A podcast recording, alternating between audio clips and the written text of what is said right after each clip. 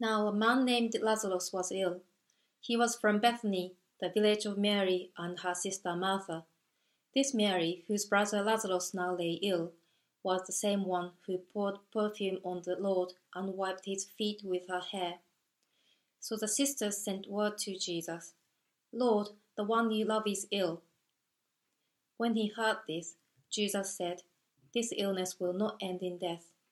No, it is for God's glory, so that God's Son may be glorified through it. Now Jesus loved Martha and her sister and Lazarus. So when he heard that Lazarus was ill, he stayed where he was two more days, and then he said to his disciples, Let us go back to Judea. But Rabbi, they said, a short while ago the Jews there tried to stone you, and yet you are going back? Jesus answered, Are there not twelve hours of daylight? Anyone who walks in the daytime will not stumble, for they see by this world's light. It is when a person walks at night that they stumble, for they have no light. After he had said this, he went on to tell them, Our friend Lazarus had fallen asleep, but I am going there to wake him up. His disciples replied, Lord, if he sleeps, he will get better. Jesus had been speaking of his death, but his disciples thought he meant natural sleep. So then he told them plainly, Lazarus is dead, and for your sake I am glad I was not there, so that you may believe but let us go to him. Then Thomas, also known as Didymus, said to the rest of the disciples, Let us also go, that we may die with him. On his arrival, Jesus found that Lazarus had already been in the tomb for four days. Now, Bethany was less than two miles from Jerusalem, and many Jews had come to Martha and Mary to comfort them in the loss of their brother. When Martha heard that Jesus was coming, she went out to meet him but Mary stayed at home.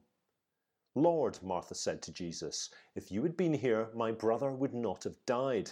But I know that even now God will give you whatever you ask. Jesus said to her, Your brother will rise again.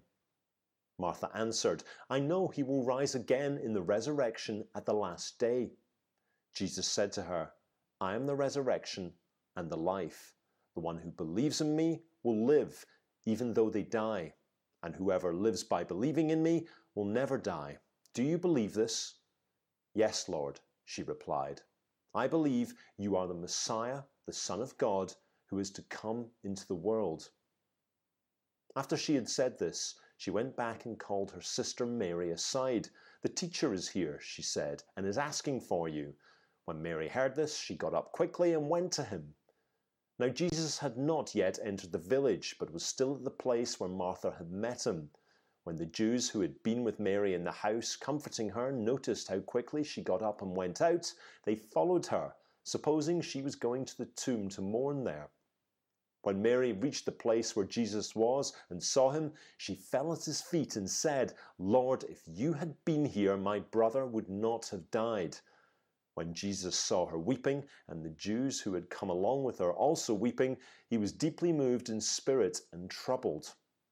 Where have you laid him? he asked. Come and see, Lord, they replied. Jesus wept. Then the Jews said, See how he loved him. Some of them said, Could not he who opened the eyes of the blind man have kept this man from dying? Jesus, once more deeply moved, came to the tomb. It was a cave with a stone laid across the entrance. Take away the stone, he said. But Lord, said Martha, the sister of the dead man, by this time there is a bad odour, for he has been there four days. Then Jesus said, Did I not tell you that if you believe, you will see the glory of God? So they took away the stone. Then Jesus looked up and said, Father, I thank you that you have heard me. I knew that you always hear me, but I said this to the benefit of the people standing here, that they may believe that you sent me. When he had said this, Jesus called in a loud voice, Lazarus, come out.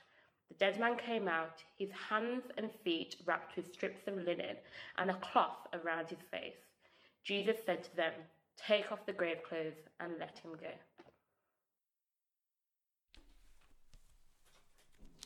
Thank you, readers. Mihot, Colin, and Jade. It was great to hear you all. Let's just join in a brief prayer before we look at this passage together. Heavenly Father, in your Son, Jesus Christ, are hidden all the treasures of wisdom and knowledge. Enlighten our minds by your Holy Spirit and grant us that reverence and humility without which no one can understand your truth through that same Jesus Christ our Lord. Amen. Amen. Well, I'd like to talk to you this morning about death. I wonder if you're going to stay and listen. Perhaps some will be tempted to turn off the screen and go and do something else because death is a topic, if we're honest, that most of us don't like to think about. Uh, but I'm persuaded that this is actually the most important thing we could be talking about today. The global pandemic has shown us this, hasn't it? It has put death right in front of us and confronted us with its reality. No matter who you are, we are all going to die. Now, we all knew that already, but the pandemic has put it right in front of us and forced us to see it. And actually, that's a really good thing. It's a much needed corrective to our denial of death. We should see this moment in the culture as an opportunity, and it's an opportunity to do some hard thinking about where we're basing our hope for the future. Timothy Keller is a pastor and a theologian and a writer based in Manhattan, New York City, and he's just published a book uh, last month called On Death. I don't know if you can you see that on the screen. Yep, On Death, which is a, a cheerful title based on a sermon that he preached at his sister-in-law's funeral. It's a powerful meditation on death and the resources which the Christian faith has to overcome our fear of death. Keller points out that in our modern Western culture, we seem to be far less prepared to face death than any previous generation. Now, why is that? He gives four reasons. Let me just share the first three of them. You'll have to get the book to find out the fourth one. The first reason is the blessing of modern medicine. Curiously enough, our ancestors grew up watching relatives die, often at home. They saw dead bodies. But we don't. We often just don't see death. It is normal, quite normal now in the West, to live to adulthood and never see anyone die. This is quite unprecedented in history. And so it's easy for us to be in denial about death. The anthropologist Geoffrey Gorer argues that death has now replaced sex as the new unmentionable. You know, it's often said perhaps stereotypically about the Victorians, that it was a taboo to talk about sex. Well, we've swapped that around. It's now a taboo to talk about death. You just don't bring it up at a dinner party. The second reason is that our culture is now secular, increasingly. Older cultures, whether in uh, older Western cultures or the Eastern ones, taught people that the main thing to live for was something that was outside of this material world, outside of this life. So traditional peoples found that there was some meaning in life beyond the grave. And in lots of ways, some of them thought about in terms of dying and going to heaven. Some cultures thought in terms of dying and being reincarnated. Some thought about returning to the all soul of the universe or being gathered to their ancestors. But all of these cultures had a way of seeing hope and something else and some meaning beyond death. But modern culture is basically secular, which means that there is no God, there's no heaven, no hell, no transcendent, no supernatural, no spiritual dimension. And perhaps the most popular expression of this is the, the classic John Lennon song, Imagine. Imagine there's no heaven, sang Lennon. It's easy if you try. No hell below us, above us, only sky. Imagine all the people living for today. Now, that point of view was supposed to be liberating. But was it? What are the implications of this secular view on the human spirit? It's that whatever gives your life meaning and purpose will have to be something within your earthly time span, these few years that you have on this planet. Very limited. Whatever you decide is going to give meaning to your life will have to be within that time span, some kind of happiness, some kind of comfort, some sort of relationships, some kind of success. It will all be temporary and it will all be utterly destroyed by death. So modern people cannot face death. Their culture leaves them unprepared, terribly exposed at the absence of meaning beyond the grave. And the third reason that Dr. Keller gives that we're unprepared for death is the problem of insignificance. Now, the problem of insignificance is a little bit less obvious than the first two, so just stay with me and let me explain it. Uh, Ernest Becker, another anthropologist, argued that human beings can't accept deep, which is deeply at the level of intuition, we can't accept that all we are, our loves, our consciousness, our memories, our relationships, our hopes for beauty and goodness and truth, everything about us is just going to cease to exist forever and we will become fertilizer. Because if death is truly the end, and if eventually the whole world and the whole of human civilization is going to die with the end of the sun, then nothing we can do will make any final difference. Now, just think about that for a moment. If we come from nothing and we go to nothing, how can we avoid a profound sense of being insignificant right now? Becker concluded that the idea of death, the fear of it, haunts the human animal like nothing else. We're haunted by the fear of death.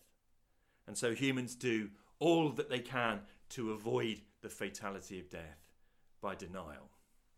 Now, all of this, these reasons, the, the problem of the secular culture, the problem of insignificance, the, the blessing of modern medicine, all of this now actually has come into sharp focus for us because of this global uh, COVID pandemic. Now that we're in the face of death and we're seeing death being talked about and we're seeing statistics about death all the time on our newsfeed, it has triggered a crisis for many people. And perhaps you're one of them. It may be that you are experiencing that crisis yourself and these, these feelings of things being temporary and insignificant and, and worthless and hopeless are starting to crowd in on you. And I want to speak to you today and say, friends, strangely enough, this is a God given opportunity it's a God given opportunity to think again, to think about the meaning of our death, and to think about the love of God, and to think about the Christian hope. Because Christianity is a resurrection faith. Dr. Keller sums up the Christian hope like this Everything in this life is going to be taken away from us except one thing God's love, which can go into death with us and take us through it and into his arms. It's the one thing you can't lose. Without God's love to embrace us, we will always feel radically insecure, and we ought to be. We need to know how to prepare to meet death, whether our own or somebody else's. Perhaps there's no more important task for us than to prepare for death well. Yet it is the one task that our culture offers us almost no help. Outside of Jesus Christ, we have no resources. And so we're looking at this topic for the next few weeks on the subject of resurrection. Resurrection, the belief, the Christian, core Christian belief that Jesus rose from the dead, literally, bodily, physically, and will, will live forever, and so will all those in Christ. Now, this is a, a series that's based on a, topic or a doctrine rather than just going through a, a book of scripture or a section, which is what we normally do. So, I hope it will be helpful to you just to focus in on this doctrine of resurrection for the next month or so. And we're going to start today with this wonderful section in the Gospel of John. John chapter 11. If you've closed your Bible, please open it up again. And in this, this, this wonderful narrative, where Jesus says the famous words, I am the resurrection and the life. I am the resurrection and the life. And fans of Manchester music will know that this line inspired the Stone Roses to greatness.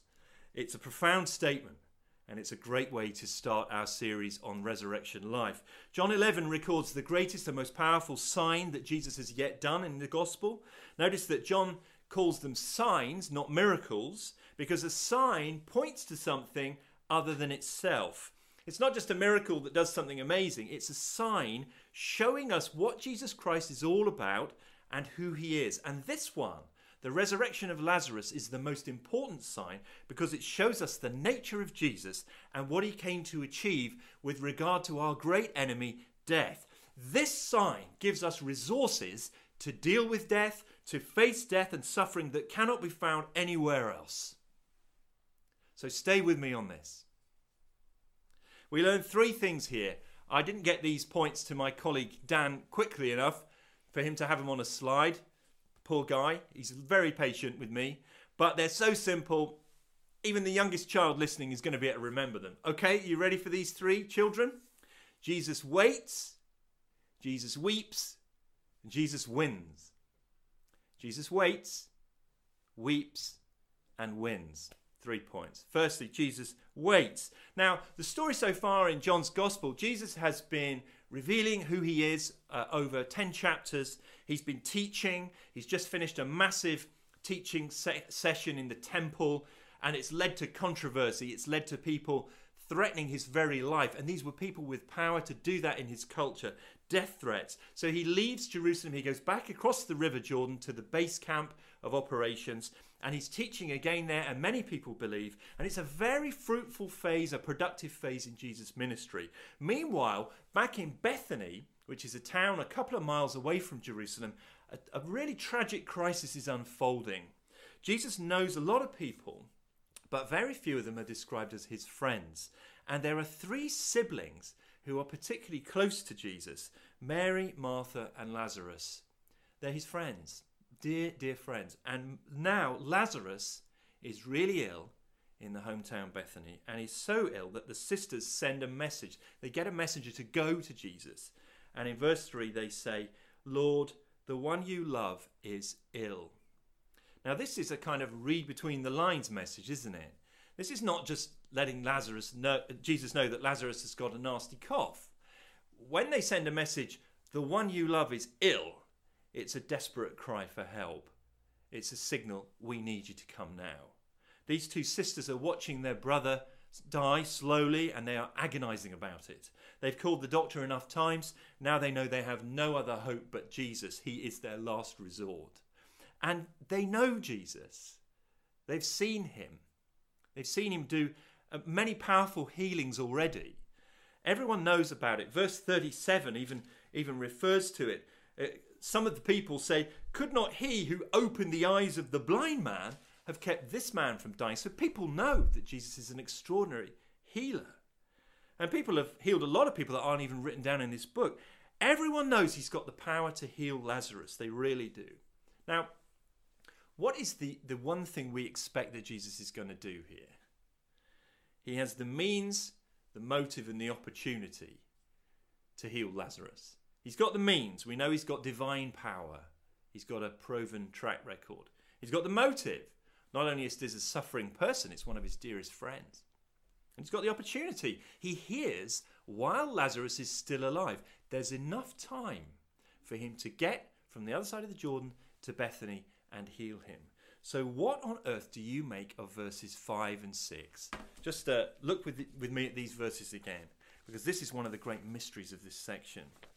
John 11, verse 5 and 6. When he heard this, Jesus said, This sickness will not end in death. No, it is for God's glory, so that God's Son may be glorified through it. That's himself. Jesus loved Martha and her sister and Lazarus, yet when he heard that Lazarus was sick, he stayed where he was two more days. Notice the language there? Because he loved them, he stayed where he was. He waited. Now, this is deliberate. Jesus is waiting until Lazarus is well and truly dead. It is a deliberate delay, and according to the Bible, it is a delay of love. Now, from our perspective, this is kind of upside down. And you know, in life, it sometimes appears that God is distant and that he doesn't care about you anymore, that he's gone silent. And there are times, humanly speaking, where when we look at our circumstances, they seem to admit of only one interpretation God is absent and he really doesn't care about me. Let's be honest, shall we? Even for the strongest believers, there are times when it's very difficult to keep on believing in the goodness of God. But according to the Bible, God knows you and loves you. He knows everything about you. He knows how many hairs are on your head. He knows how many days there are in your life. And He loves you. But you know, we will never comprehend the mind of God in its entirety. We will never grasp all His workings in their immensity. His thoughts are not our thoughts, and His ways are beyond and past our finding out. And we learn a strange lesson in this text, first of all. Jesus Christ deliberately waited, He delayed coming to His friends for their sake. For their sake. Because He loved them. And verses 14 and 15 he did it so that they might believe. Let me just read that to you again. He told them plainly, he's talking to his disciples, Lazarus is dead, and for your sake I am glad I was not there, so that you may believe. Fascinating comment. In other words, this whole painful episode is a lesson for the disciples and for us. Jesus uses suffering as an opportunity for us to learn and grow and mature into our full humanity, which we would never have done if God had spared us all the trouble and pain. Now, you, those of you watching who are parents uh, will know that sometimes when a child is struggling and you, the child feels they're really finding it difficult, the parent's instinct is to swoop in and just deliver them from all trouble. But you know that sometimes you have to let them learn for themselves how to get through it. They have to grow up through it and mature. Without that, if the parents constantly come in and rescue all the time, the child will never grow to be an adult. Now, this is some kind of medicine for us, I think. I wonder, do we need it now? How is your health? How are your loved ones? How, if you've got them, how are your children? How are you feeling about your job, your career, your future? Who is your Lazarus? at this present time? What seems to be dying? And where are you going to put your hope? These two sisters sent word to Jesus and then they watched their brother die. Must have been the longest, slowest period of their lives. They must have been out on the road looking to see if Jesus was coming every 10 minutes. And as Lazarus gets sicker and sicker and the clock is ticking, this realization dawns on them he's not going to be here in time. Where is Jesus? There's no sign of him. And there's this terrible phrase that they both use Lord, if only you had been here, my brother would not have died. If only. If only. What a terrible, poignant phrase. And yet we know that it was a deliberate delay, it was an intentional delay, a delay of love. Jesus waited for a reason, and he still does. Jesus waits. Secondly, Jesus weeps. The second thing we, we notice in this sign is the reaction of Jesus Christ to death. He weeps. Notice the shortest verse in the Bible there, John 11, verse 35. As Jesus approaches the tomb of Lazarus, who is already dead, it says, Jesus wept. Now, that is a simple detail, but we mustn't overlook what this is teaching. Because here we learn something very important about Jesus, who is God incarnate. And we need to know this and hold on to it. And it is the nature of God's response to suffering and to grief and to death. When he sees our extremity, how does he feel about it?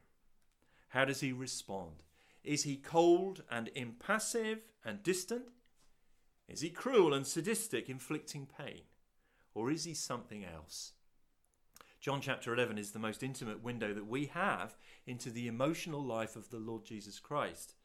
We must think about it and hold it dear. We notice four things here in this text Jesus comes, listens, grieves, and rages. He comes, listens, grieves, and rages. First of all, he comes. Chapter 11, verse 8 and 9 show that there is actually a great personal risk for Jesus to go back to Judea.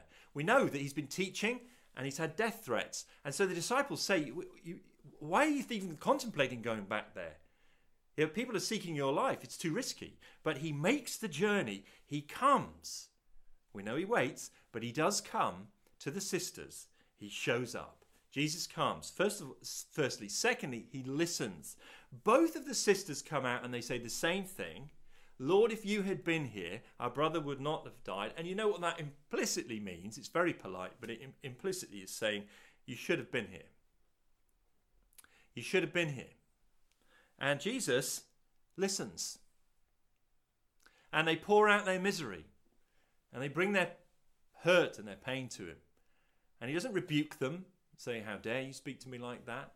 He doesn't say, No, no, no, no, you wait there, I'm going to solve this, it's going to be amazing. He patiently listens to their grief and does not reproach them.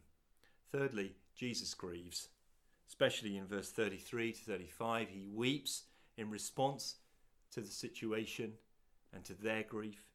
He feels their sorrow, he enters into it, he is stirred to the depths of his heart.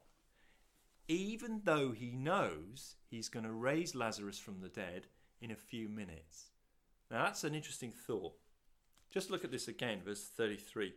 When Jesus saw her, that's Mary, weeping, and, and the Jews who had come along with her also weeping, he was deeply moved in spirit and troubled. Where have you laid him? He asked. So he's not crying here because he's lost his friend and he's grieving about the loss of this great friend Lazarus. He's crying because he sees their emotion, he sees their sorrow, their pain, their grief. Even though he knows what he's about to do for Lazarus, Jesus grieves. And the fourth thing we learn here is that Jesus rages. Now, this phrase in verse 33, deeply moved in spirit, carries a sense of being indignant and angry. It can be translated snorting with rage. It's a word that's used of horses snorting with rage. Jesus is moved with sympathy, but there's something more than that going on here. He is furious. Jesus sees death and its impact on people, and he is furious. He rages at all the brokenness and the misery and sorrow of humanity. A great uh, theologian of, from Princeton, B.B. Warfield, great theologian of the previous generation, wrote this about these words in a wonderful essay on the emotional life of our Lord. Let me just read this. It's a slightly old language, but I hope you can get the sense of it. Why did the sight of the wailing of Mary and her companions enrage Jesus? Because it brought poignantly home to his consciousness the evil of death, its unnaturalness, its violent tyranny.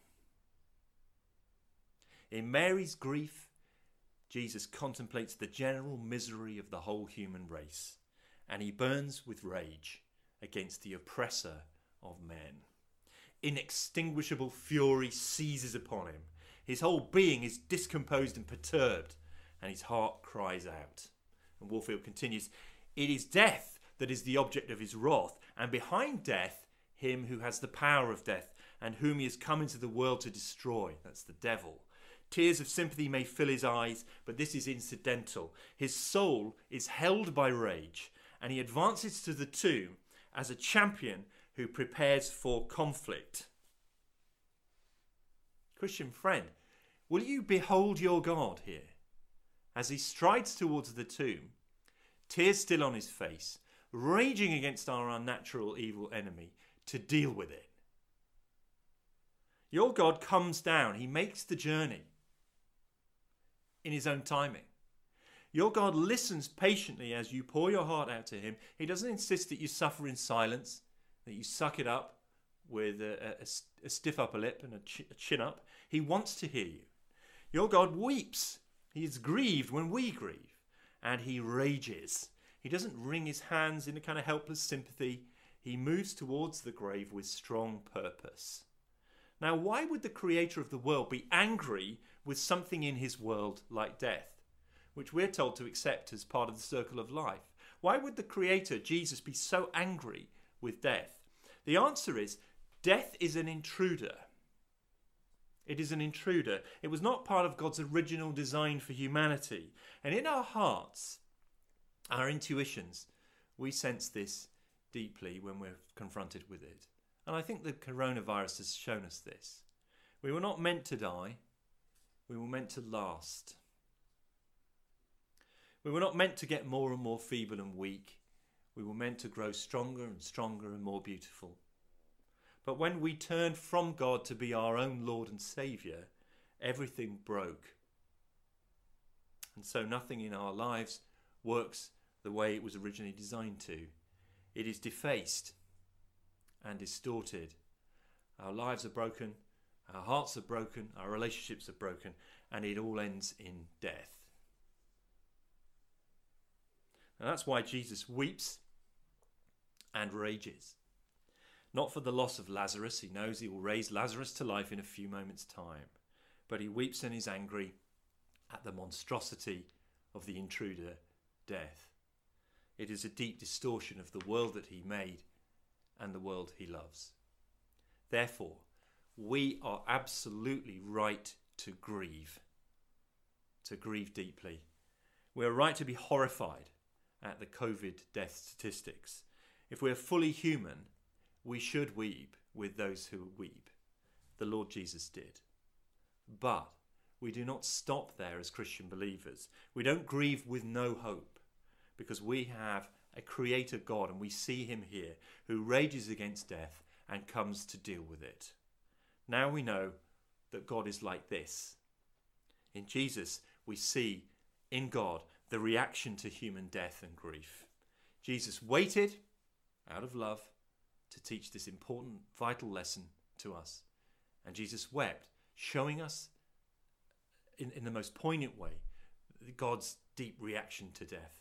And now, thirdly and finally, Jesus wins. Jesus wins. Right at the heart of this passage is an extraordinary conversation. You just turn your Bible again. It's between uh, Jesus and one of the sisters, Martha, and uh, it, it picked up in verse 21. And Martha was a great woman. She, we read it in other places. She's a real um, kind of household manager. She's great. She could bring in Jesus and all his disciples and cook up a big meal for them. She's just a fantastic woman.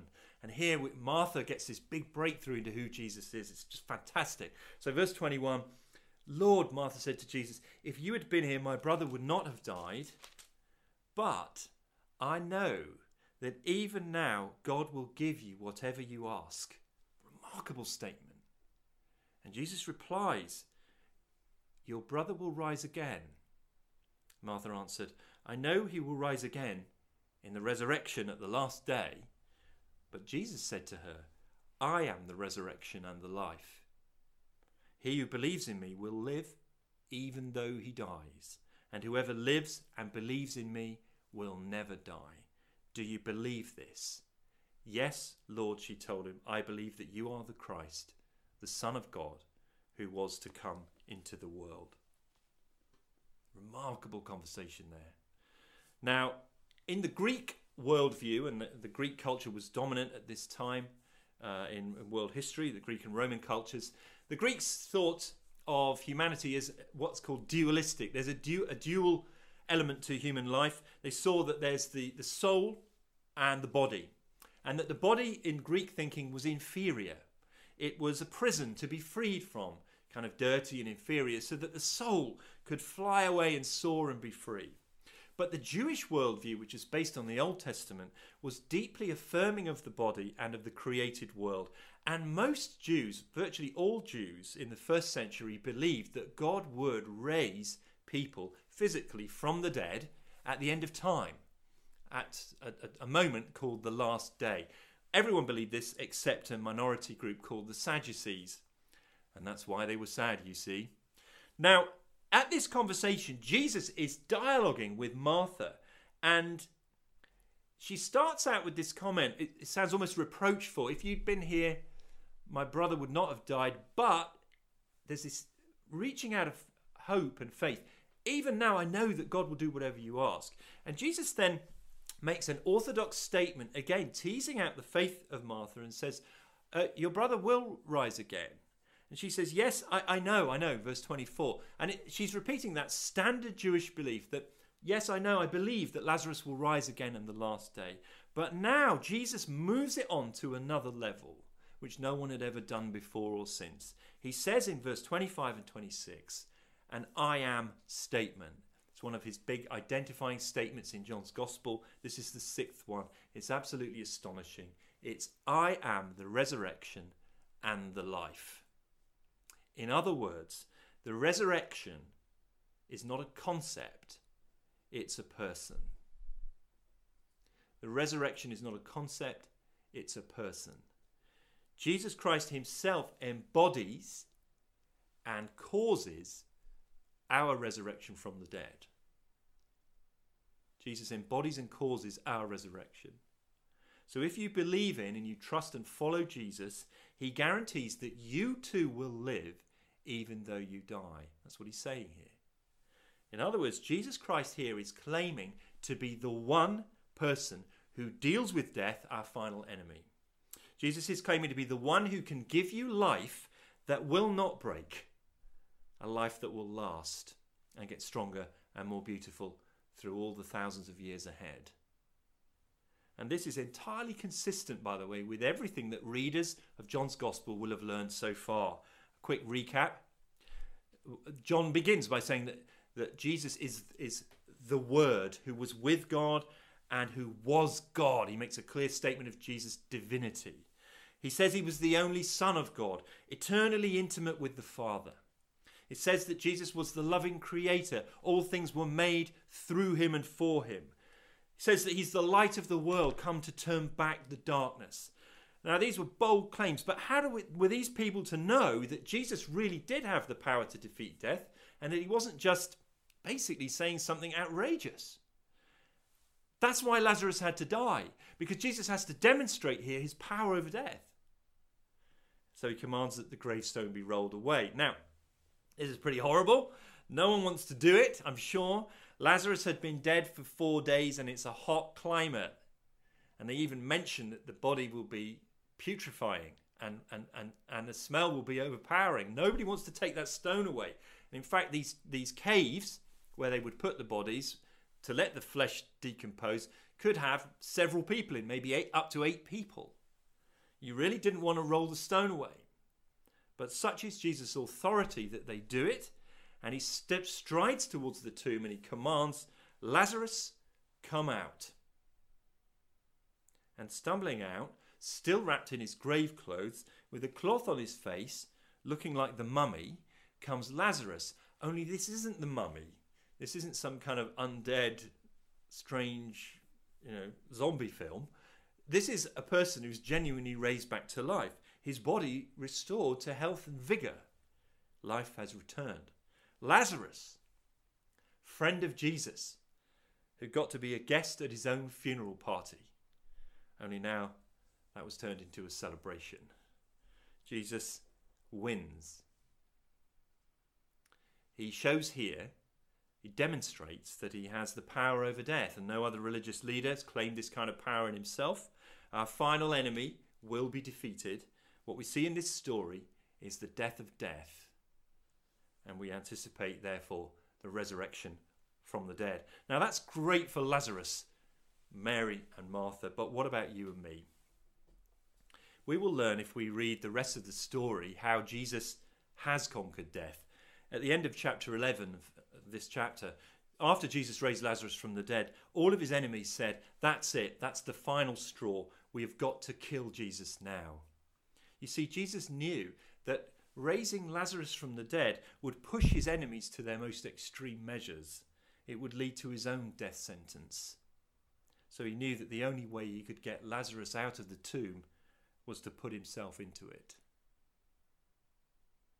And that's how it works. That's true for all of us. If Jesus is going to guarantee resurrection for all those who trust in him, then he must put himself into the grave. And that is what he did on the cross. At the cross, Jesus did not die for his own sins. He was morally pure, blameless, absolutely perfect. He died for his people as their head, their representative, and their substitute. He dies the death that we were due. And in his death, he pays all our debts and takes our shame away. And on the third day, Jesus rose to new life, never to die again, which means that we can too. This is our hope of bodily resurrection, of life without end. Jesus has not just come down from heaven to earth, it's equally important to realize he's come from the future into the present. When he says, I am the resurrection and the life, he's announcing the future verdict that God will make on death. The future that has just burst into the present. Mary and Martha, in this little localized scene, see what God will one day do for all his people to reverse decay, to recreate life, to bring light and joy back to their eyes. So we have a choice here. We can follow Martha's example. We can choose to trust Jesus in the spite of our misery and tears, or we can turn from him and become hopeless and bitter. Last year, my wife and I attended the funeral of a dear friend. He'd been very ill for quite a few years, and he'd had plenty of time to prepare for his death. He wrote some of the most powerful words that I have ever heard, uh, which were read out at the funeral. I want to share some of them with you now because they completely pertain to what we're talking about today. His name was Shamim. In dying, I want to say to those I have loved and to those who have loved me, don't magnify me.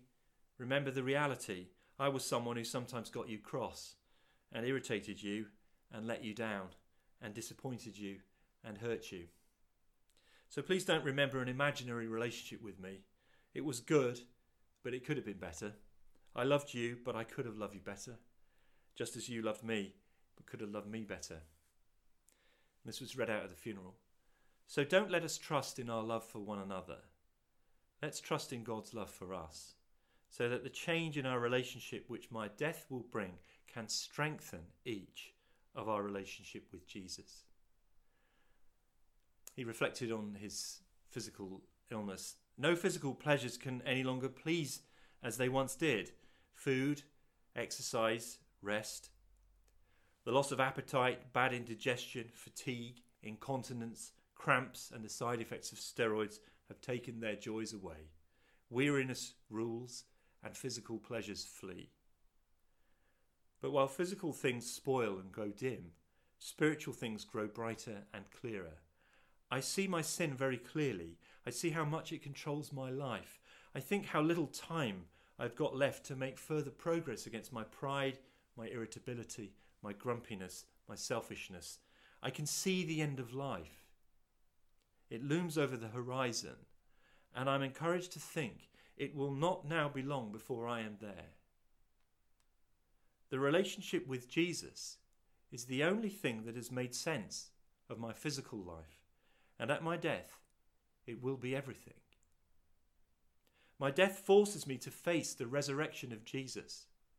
No longer is it a bald fact of history for me, it is a crucial significance for every person who faces death honestly. Jesus has already risen. If I know him now, I will know him then. He is my assurance in dying. Those are the words of a dying man. And he speaks to each of us now, I think. He speaks to us from a position of mis- physical pain and misery that most of us have never been through. But he says, If I know Jesus now, I will know him then. He is my assurance in dying. So let me ask you just to contemplate that Jesus waited, he wept, and then he won as you think about death this week. Let's pray together. Gracious Lord, we must admit that we're often unprepared for the most significant and important things in our lives. We tend to play on the fringes and, and, and procrastinate and sort of fiddle away our time, but the days are short, and we see that now. Help us, Lord, to see you afresh. Help us to come to you in that, that scene and facing that empty tomb. Help us to realize that the only hope we can have in life or death, the only comfort, is in you. And help us to put our trust in you more and more fully, we pray. In Jesus' name, Amen.